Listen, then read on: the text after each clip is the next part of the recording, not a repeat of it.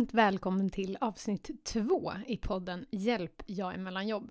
Jag skulle vilja börja med att tacka alla er lyssnare som har kommit in med fantastiskt fin feedback kring avsnitt ett. Och jag känner mig så otroligt tacksam för det, för att det är ju lite scary där jag satt där den här fredagen när jag släppte avsnitt ett och skulle klicka på den här publicera-knappen i den applikationen som jag använder mig av. Och det är ju faktiskt för er lyssnare som jag gör den här podden. Så då känns det extra bra när man får höra att ja, det är personer som befinner sig i just samma situation som jag gör och som känner att gud vad skönt att ha den här podden att lyssna på. Det betyder jätte, jättemycket. Och som jag sa i avsnitt ett så har jag också startat det här Instagram-kontot om du vill få mer löpande uppdateringar kring små tips och tricks. Eh, är du ny lyssnare så skulle jag rekommendera dig att börja med avsnitt ett om du är nyfiken på att höra storyn kring varför jag startade podden och anledningen till att jag själv befinner mig i den arbetssökarsituationen som jag är i just nu. Men i dagens avsnitt så ska vi prata om något så aktuellt som kris- och förändringsprocesser. Och först och främst då i samband med att man blir uppsagd eller att man får besked om varsel eller att man ja, kanske säger upp sig själv. Men här tänker jag att även för de som inte är mellan jobb just nu så har ju corona och covid nitton har ju på något sätt skapat förändringsprocesser på så många olika nivåer för väldigt många människor. Och dagen till ära har vi också en gäst som är Karin Hedén från Resultatbolaget. Och Karin är en otroligt erfaren person när det kommer till just förändringsledning och ledarskapsutveckling. Och hon kommer dela med sig av sina insikter och tips med syfte att du ska kunna hantera din egna förändringsprocess på ett så bra sätt som möjligt. Så vi säger varmt välkommen hit Karin Hedén från Resultatbolaget. Tack Paula, vad roligt att få vara här. Superkul att ha dig här. Och som ditt bolags namn vittnar om så vet jag att du är väldigt resultatinriktad och tycker det är otroligt viktigt att säkerställa syfte och mål innan man sätter igång. Så därför tänkte jag att jag skulle börja med att stämma av det. Både syftet och målet så att vi är liksom överens om det. Känns det okej? Okay? Det låter jättebra Paula. Okej, så syftet är att ge insikter kring hur man kan reagera vid ja, men, kris, förändring och vad det finns för olika faser som man vanligtvis går igenom. Och då med målet att man som lyssnare ska få med sig minst ett konkret verktyg, en reflektionsövning eller liknande som man kan använda direkt efter att man har lyssnat på det här avsnittet. Hur låter det? Mm, det låter fantastiskt tycker jag. Ja men fantastiskt. Men kan du, kan du börja med att kort presentera dig själv och, ja, men och vad du gör på Resultatbolaget? Ja, det gör jag gärna. Jag heter Karin Hedén och eh, jag satt och tänkte tillbaka och nu är det nästan exakt nio år sedan som jag satt i en ledningsgrupp på Scania. Jag hade varit, eller jag var personalchef då. Jag hade åtta fantastiska år bakom mig på Scania, både i Sverige och utomlands. Just den här dagen så, så skär det sig faktiskt mellan mig och min chef som är direktör för det här verksamhetsområdet. Mm.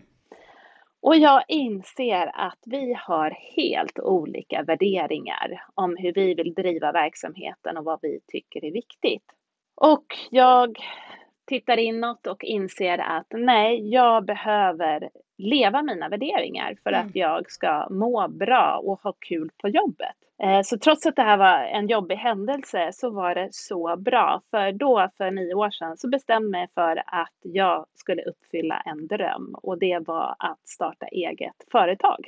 Jag ville hjälpa verksamheter och organisationer att eh, kunna skapa hållbara resultat.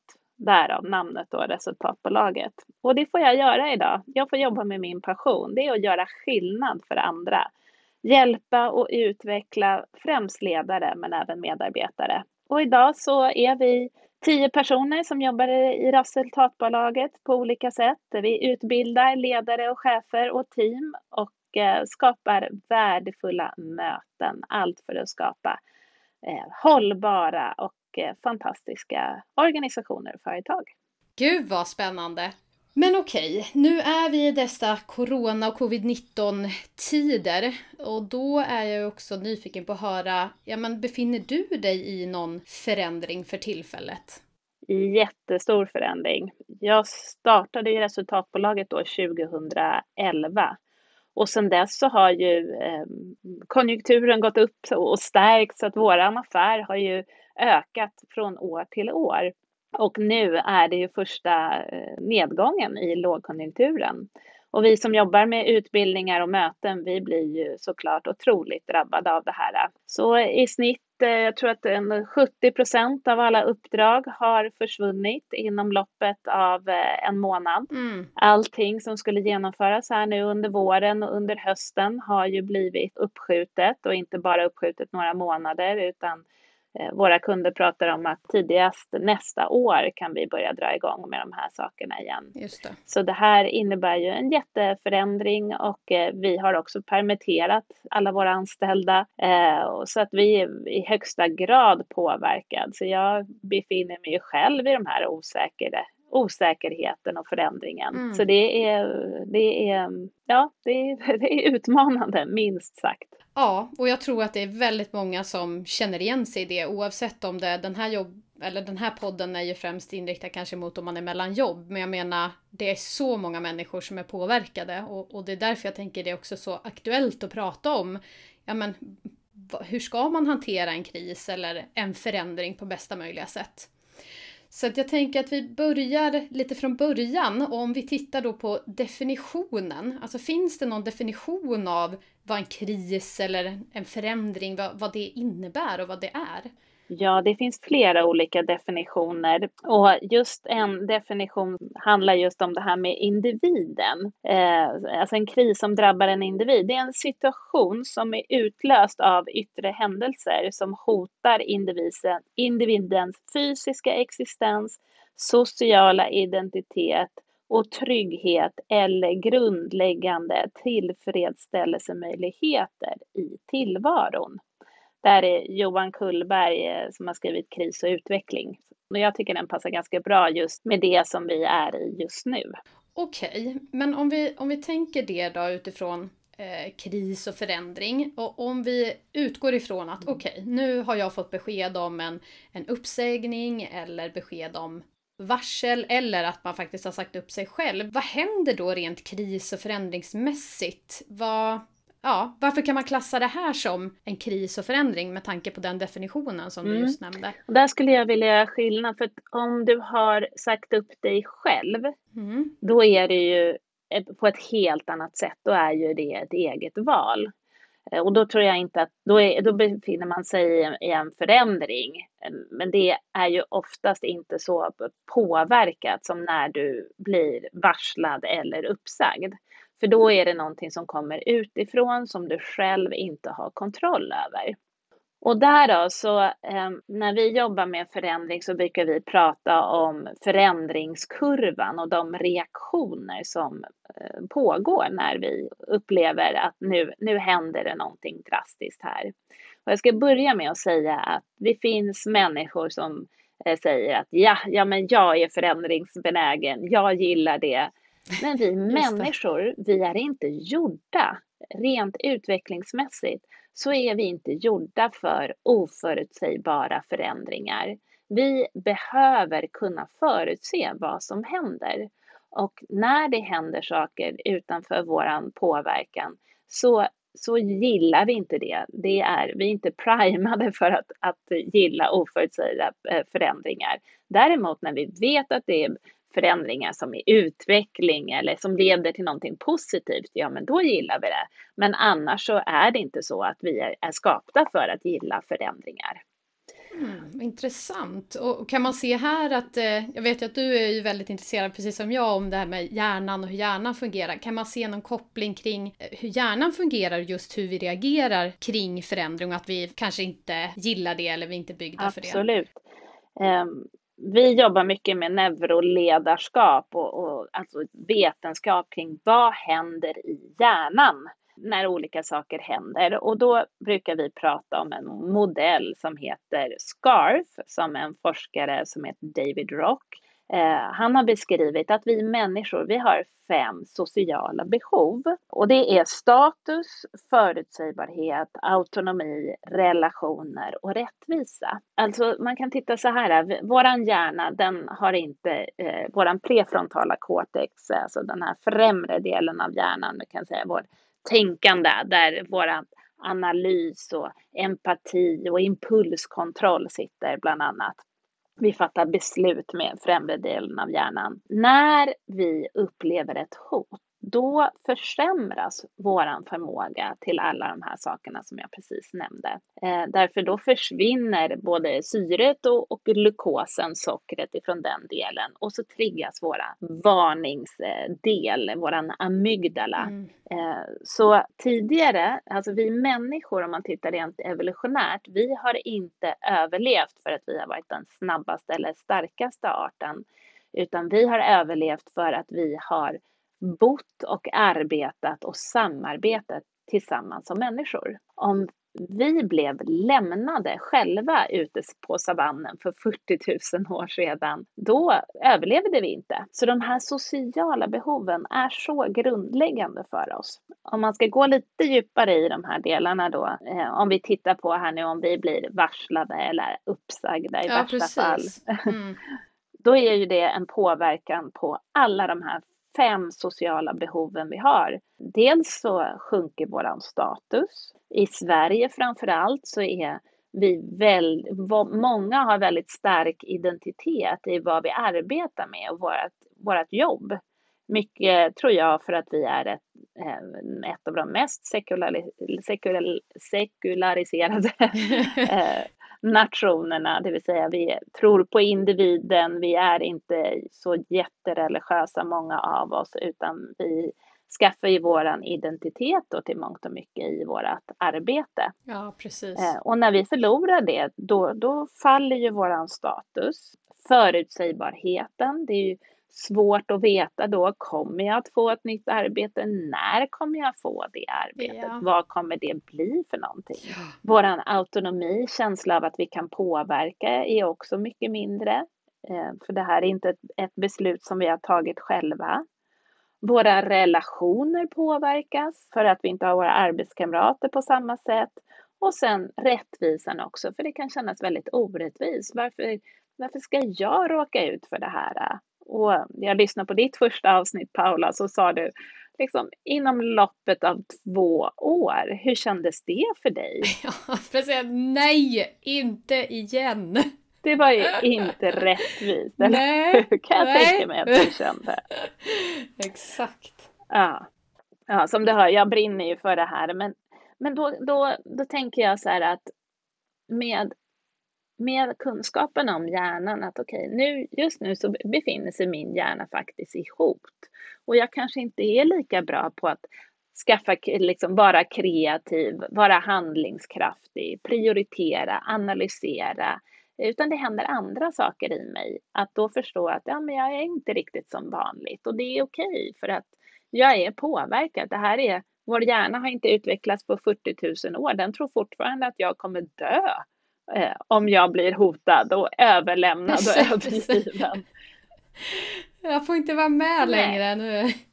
Jag är lämnad ensam precis. på savannen här. Så det är tankar som kommer upp. Just det. Ja, men precis. För att, jag var inne på det lite för att vi kan ju ha olika förutsättningar beroende på var vi kommer ifrån och vad vi har för olika erfarenheter. Men det är intressant att se att mm. vi har ju ändå samma hjärna och som du säger att den inte har utvecklats speciellt mycket. Vilket gör att den fortfarande reagerar på sådana här saker. Även fast vi kanske logiskt sett vet att nej, mm. men det betyder inte att jag inte... Det betyder inte att jag kommer dö. Men det är ändå de, mm. de rädslorna som kan triggas. Men jag vet ju också att det finns, alltså relaterat till både kris och förändring, så brukar man prata om antingen förändringens fyra rum eller kris mm. eller förändringskurvan, just för att det finns vissa stadier som vi människor då vanligtvis går igenom, och jag tänker att det kan vara kanske värdefullt att gå igenom det, för om man själv går igenom det, att ha lite koll på okej, okay, vilken fas är jag i nu? Och jag vet inte om man kan hoppa över några steg. Jag gissar att man kanske behöver gå igenom alla för att mm. ta sig vidare eller hur det fungerar. Så skulle du kunna summera i, i, i korta drag liksom, ja, men dels hur mm. processen ser ut och vad de olika stegen innebär och hur man vet att man är mm. i ett visst steg. Men det första som brukar hända, det är att vi får, när vi får reda på ett besked, ja, vi, vi blir av med jobbet. Då är det ofta, vi går in i chock.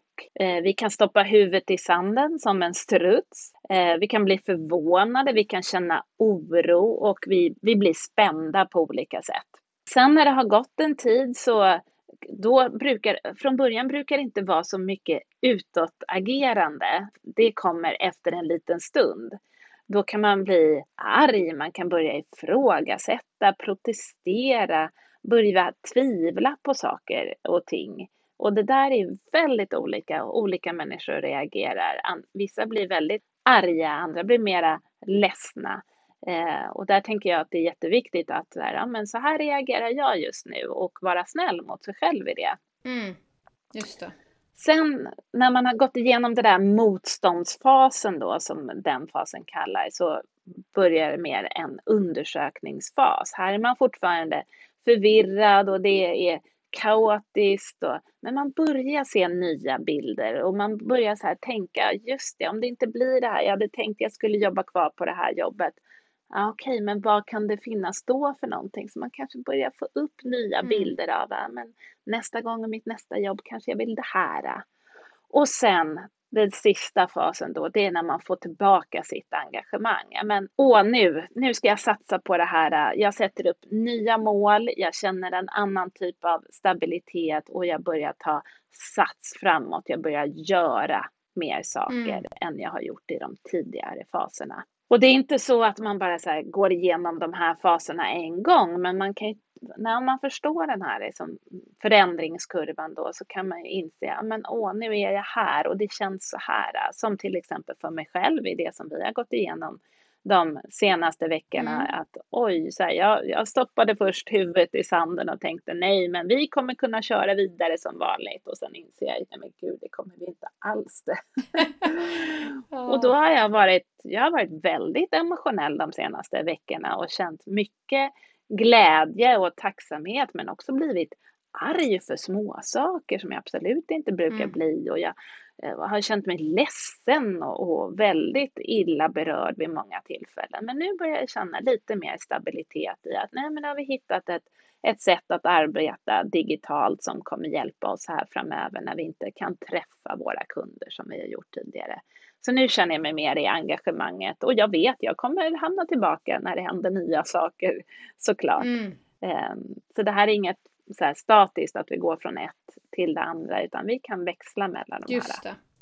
Det. Jag tycker det är så otroligt intressant, för jag vet första gången jag var med om då en uppsägning att jag, att jag tänkte på att vi reagerade på väldigt olika sätt, och det är nästan spot on som du säger mm. att ja, men för vissa, eller jag tänker för min egen del, så tror jag att den här först censuren, eller man kallar det, att, att förnekelsefasen, och sen att det gick in i någon form av, nu ska jag bara göra, jag ska bara mata på och söka jobb och så vidare, och mm. kanske inte riktigt kände efter så mycket. Och så hade vi vissa andra som blev jätteförkrossade och var ledsna liksom, och hade inte alls energi mm. men som idag har ett nytt jobb och, och verkar trivas jättebra. Så att jag tycker det är så otroligt mm. intressant. Men det som jag också undrar då, att det här verkar ju vara då som den här modellen kring hjärnan och skarfmodellen, och kurvan verkar vara ganska för gemene man att vi, att så. Mm. Men kan det också vara så att vi har olika förutsättningar att hantera det här beroende på vad vi har för personlighet eller tidigare erfarenheter eller förutsättningar? Vad,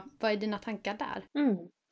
Absolut, och där tror jag att eh, är det första gången som vi kanske, jag tänker de som kom in på arbetsmarknaden för tio år sedan som bara har upplevt den här uppgången, att det är stabilt och tryggt och vi har fått förmåner och vi har kunnat göra roliga saker på, på jobbet, jämfört med de som kanske har jobbat i trettio år och har varit med om sådana här upp- och nedgångar tidigare, att det kommer ju komma tillbaka. Mm. Och all, alla kommer att hitta sin roll i sitt jobb framöver. Så jag tror att erfarenheten, tidigare motgångar, det stärker oss. Och vi vet att, amen, oj, det här har hänt förut. Ja, men jag lyckades ju få ett bra jobb då också. Mm. Och göra någonting värdefullt som kändes bra för mig. Mm. Så jag, jag skulle inte säga att olika, liksom, ja, sen är vi ju olika som personer, men många pratar om det här med liksom beteendestilar och att vi har olika behov där. Men det går inte att generalisera så. Nej, just det. Jag kan se att när jag har stöttat organisationer som har jobbat med förändring, det blir omorganisationer som också kan röra upp mycket mm. känslor och så. Så det är, det är väldigt svårt att förutse vem som kommer reagera på vilket sätt. Mm. Och det, så är det ju när, när vi behöver varsla och säga upp människor också, att vissa tar det med väldigt ro och, och tycker att ja, men det löser sig, jag hittar ett nytt jobb, och andra blir arga mm. och, och protesterar högt, ja. högt och vilt och, och det där går liksom inte, så det är väldigt svårt att förutse. Mm. Mm. Okej, okay. Så om man då tänker som individ, nu har jag fått större förståelse för vad som kan hända i mig själv och vilka reaktioner som kan dyka upp och de olika faserna. Då blir det intressant mm. att titta på, finns det någonting man kan göra för att underlätta för sig själv i det man går igenom för att snabbare komma vidare? Mm. Vad säger du där? Jättebra fråga, för det här kommer vi till de här praktiska verktygen. Och jag tänker att det är jätte Det är viktigt att ha någon att prata med, någon eller flera. Och ibland är det inte alltid kompisarna som är bästa stöttningen. Nej, just det. Eh, därför att de kan mera tycka, åh, det är synd om dig, och du vet, man stöttar på det sättet. Ibland behöver man någon som utmanar och kanske mer professionellt stöttar. Så där tycker jag, och det är inte alltid rätt att gå till H R-avdelningen eller till sin egen chef, för det är ju de som har tagit beslutet, och de har ju ofta en agenda också av att de vill bli av med den personen som har blivit uppsagd. Så att ja. man ska försöka hitta någon, om det är möjligt att få en till exempel en karriärcoach eller en professionell samtalspartner, så är det ju jättebra. Det ska man absolut ha den möjligheten, om företaget kan hjälpa till mm. med det, eller om man kan få det via facket eller Trygghetsrådet eller vem mm. det är, så är ju det jättebra. Så prata med någon som kan på ett professionellt sätt stötta, hitta dina styrkor, viljor och vad, vad du vill för någonting.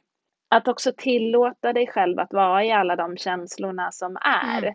och inte försöka trycka bort dem, utan att vara så här, ja okej, okay, idag känner jag mig helt slut och jätteledsen. Ja, men sätt, sätt ord på de känslorna för dig själv eller för någon annan. Och sen när man kommer lite, liksom när man börjar säga det här fasen, när man ändå börjar ta de här stegen och titta framåt. Så jag älskar ju mål. Att se mig själv i framtiden. Vilken, sätt upp en målbild för dig själv. Hur vill du vara? Vad vill du göra? Hur vill du göra skillnad för andra? Vilken typ av arbetskollegor har du? Mm. Jag hjälper väldigt många med det, att sätta mål, och det är så fantastiskt när vi vågar drömma. Vi kanske känner att åh, jag kommer aldrig få ett jobb till, eller åh, det kommer aldrig bli lika bra som på förra jobbet. Mm. Så kanske det blir annorlunda, och det kanske är meningen att det här händer. Det är ju när vi växer ju i motgångar, i förändringar och kriser. Och det, det gäller att lyfta lite grann och se, men hur kan jag göra någonting bra av det här på lång sikt? Mm, just det. Ja, det kommer jag ihåg. Vi hade ju en, en dialog där. Du hjälpte ju mig bland annat efter första gången som, som jag blev uppsagd. Och vi hade sån session mm. och satte upp en målbild, och jag hade att titta på varje dag. Och jag fick ju faktiskt jobb väldigt ja. snabbt. Sen så skulle jag väl ha lagt till att jag... Att det skulle vara ett jobb som jag skulle få behålla lite längre då kanske. Det lägger jag in i nästa målbild av beställning. Ja. Ja.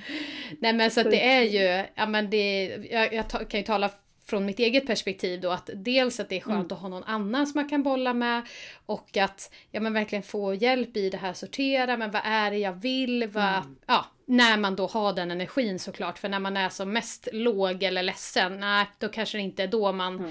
man har energin till det, men i de här olika faserna, att, mm. så, att tänka på det. Mm. Och sen tänker jag att, att göra någonting litet varje dag. Vissa dagar kanske vi har jättemycket energi och vi kontaktar tio olika arbetsgivare. Men att göra någonting litet, för det är de här små, små stegen. Även när du har en sån här pissdag, att ändå säga, nej men idag ska jag göra den här saken. Just det. För då kommer det att hända. Vi börjar ta små, små steg mm. mot det nya. Mm. Bra! Så tänker jag. Så tänker du? Ja, jag tycker det låter väldigt, väldigt specifikt och konkret. Så om jag ska summera då det du sa, då är ju nummer ett, hitta en person. Kanske faktiskt inte någon i ditt kompisgäng utan någon professionell och inte på bolaget du jobbar på utan någon annan som kan hjälpa dig, som du kan prata med och kan bolla tankar och idéer. Att sätta upp mål, att våga börja drömma om också att okej okay, mm. men vad är det jag vill framåt då i nästa steg, och sen att göra någon liten mm. sak varje dag, även om man har en skitdag mm. så åtminstone ett litet mål som man kan fokusera på. Och jag älskar mm. det här också, man kan bocka av om man har skrivit ner målet och så får man sätta den där checkboxen när man har Just gjort det, det. Ja, bra. Mm. Är det någonting annat du tänker på relaterat till det vi har pratat om idag som du tänker kan vara viktigt att lyfta? Prata med folk som har varit med om samma sak som du. Du kanske har haft någon annan person som har blivit av med jobbet. Hur, hur lyckades de? Det kanske är någon inom det företaget som du jobbar på idag som gör någonting annat idag. Att prata med och ta reda på hur det har andra gjort mm. och hur lyckades de. Det är väl liksom grundtipset för att få inspiration och motivation och förstå. Ah, men då, jag kanske inte ska göra exakt samma, men jag kan göra lite så här då och göra det så att det blir bra för mig. Mm. Just det. Det är jättestor skillnad om jag, blir, om jag är den enda personen på mitt företag som blir uppsagd. Mm. Då är det ju jättetufft. Jämfört med om jag känner mig som att ja, men vi var tio personer eller vi kanske var hundra personer som blev av med jobbet. Mm. Då är det ju lättare och då kan vi ju också få stöd av varandra. Mm. Eh, jämfört med om det är bara jag, då kan det ju kännas väldigt, oj nu är det jag som har blivit av med jobbet. Ja, precis. Ta det inte personligt. Företag, de har ett vinstintresse och ibland kan man bara känna, fy fasiken alltså att jag skulle råka ut yeah. för det här. Men det handlar inte om dig utan det handlar om en organisation som måste gå med vinst långsiktigt och göra, överleva yeah. framförallt det här vi befinner i oss i just nu. Ja, det tror jag är så otroligt viktigt. Framförallt som vi pratade om tidigare här med att man lägger in mycket av sin identitet i jobbet och att det mm. ja, kan dyka upp sådana funderingar att men gud, hade det något med mig att göra eller min prestation? Och ibland mm. så kan det vara så enkelt att nej, jag var en av de som anställdes senast, vilket gör att ja. Ja, då är det jag som förlorar det först. Ja, det tror jag är superviktigt. Mm. Absolut. Mm. Okej, ja, men stort tack Karin för dina kloka tankar och dina specifika och konkreta tips. Och jag tänker så här, vissa som lyssnar kanske faktiskt inte är mellan jobb utan man sitter och jobbar på något bolag som, ja, men, som är intresserad av att kanske inte nu eller nu, hur ska vi utveckla våra ledare eller hur ska vi jobba med det här med förändring och hantera det på så bra sätt som möjligt. Om vi tänker på resultatbolaget, vad, skulle, vad kan resultatbolaget hjälpa till med? Just nu så stöttar vi mycket ledare som dels leder på distans med tanke på coronatider mm. och sen att leda just i kris och förändring. Att förstå och göra planer för hur ska jag bemöta just den här personens reaktioner. Mm. För det är ju så att jag behöver bemöta dig på ett sätt och en annan person på ett helt annat sätt. Och hur gör vi det i de här tiderna? Så det är vårt fokus just nu och vi jobbar nittio procent digitalt med coaching och utbildningar och föreläsningar via de här fantastiska videoverktygen. Ja, just det. Och hur kommer man i kontakt med er om man skulle vara nyfiken på att höra mer om det? Då kan man titta på vår hemsida resultatbolaget punkt se. Ah, snyggt. Kan jag varmt rekommendera er att göra, i alla fall för att läsa på mer. Om inte annat så kan man gå in och köpa något bra verktyg. För ni har ju väldigt så här smarta kortlekar som man kan använda på möten och bildkort och så vidare. Jag är en frekvent användare av dessa. Det är därför jag kan, jag kan tala från egen erfarenhet att det är väldigt bra grejer. Härligt, tack. All right, några sista ord innan vi avslutar eller knyter ihop säcken. Stort tack Paula, jag lyssnade på ditt första avsnitt och eh, tyckte att det här är verkligen så fint det du gör, att kunna hjälpa människor, för det är just i de här tiderna som vi behöver extra stöd och support. Så ett tack säger jag åt allas vägnar. Det hjälpte även mig som befinner mig i förändringstider. Även om jag inte har blivit av med jobbet så är jag permitterad och det är väldigt annorlunda. Så stort tack. Vad kul att höra. Ja men tack. Men då säger vi så. Ja. Och eh, så, det här är ju, jag, jag sa det till Karin när vi eh, började spela in här. Min intention för det här inspelning, i och med att det är första gången jag spelar in på distans, är ju verkligen growth mindset. Det kommer vi också prata mer om i framtiden i podden. Men förmågan att gå in med det här beginners mind och se att det finns jättemycket saker man kommer lära sig. Och man får liksom ta det lite på volley. Och då tyckte jag vi löste det väldigt snyggt tillsammans. Efter lite teknik och ljudstrul här. Så ja, bra teamwork. Tack.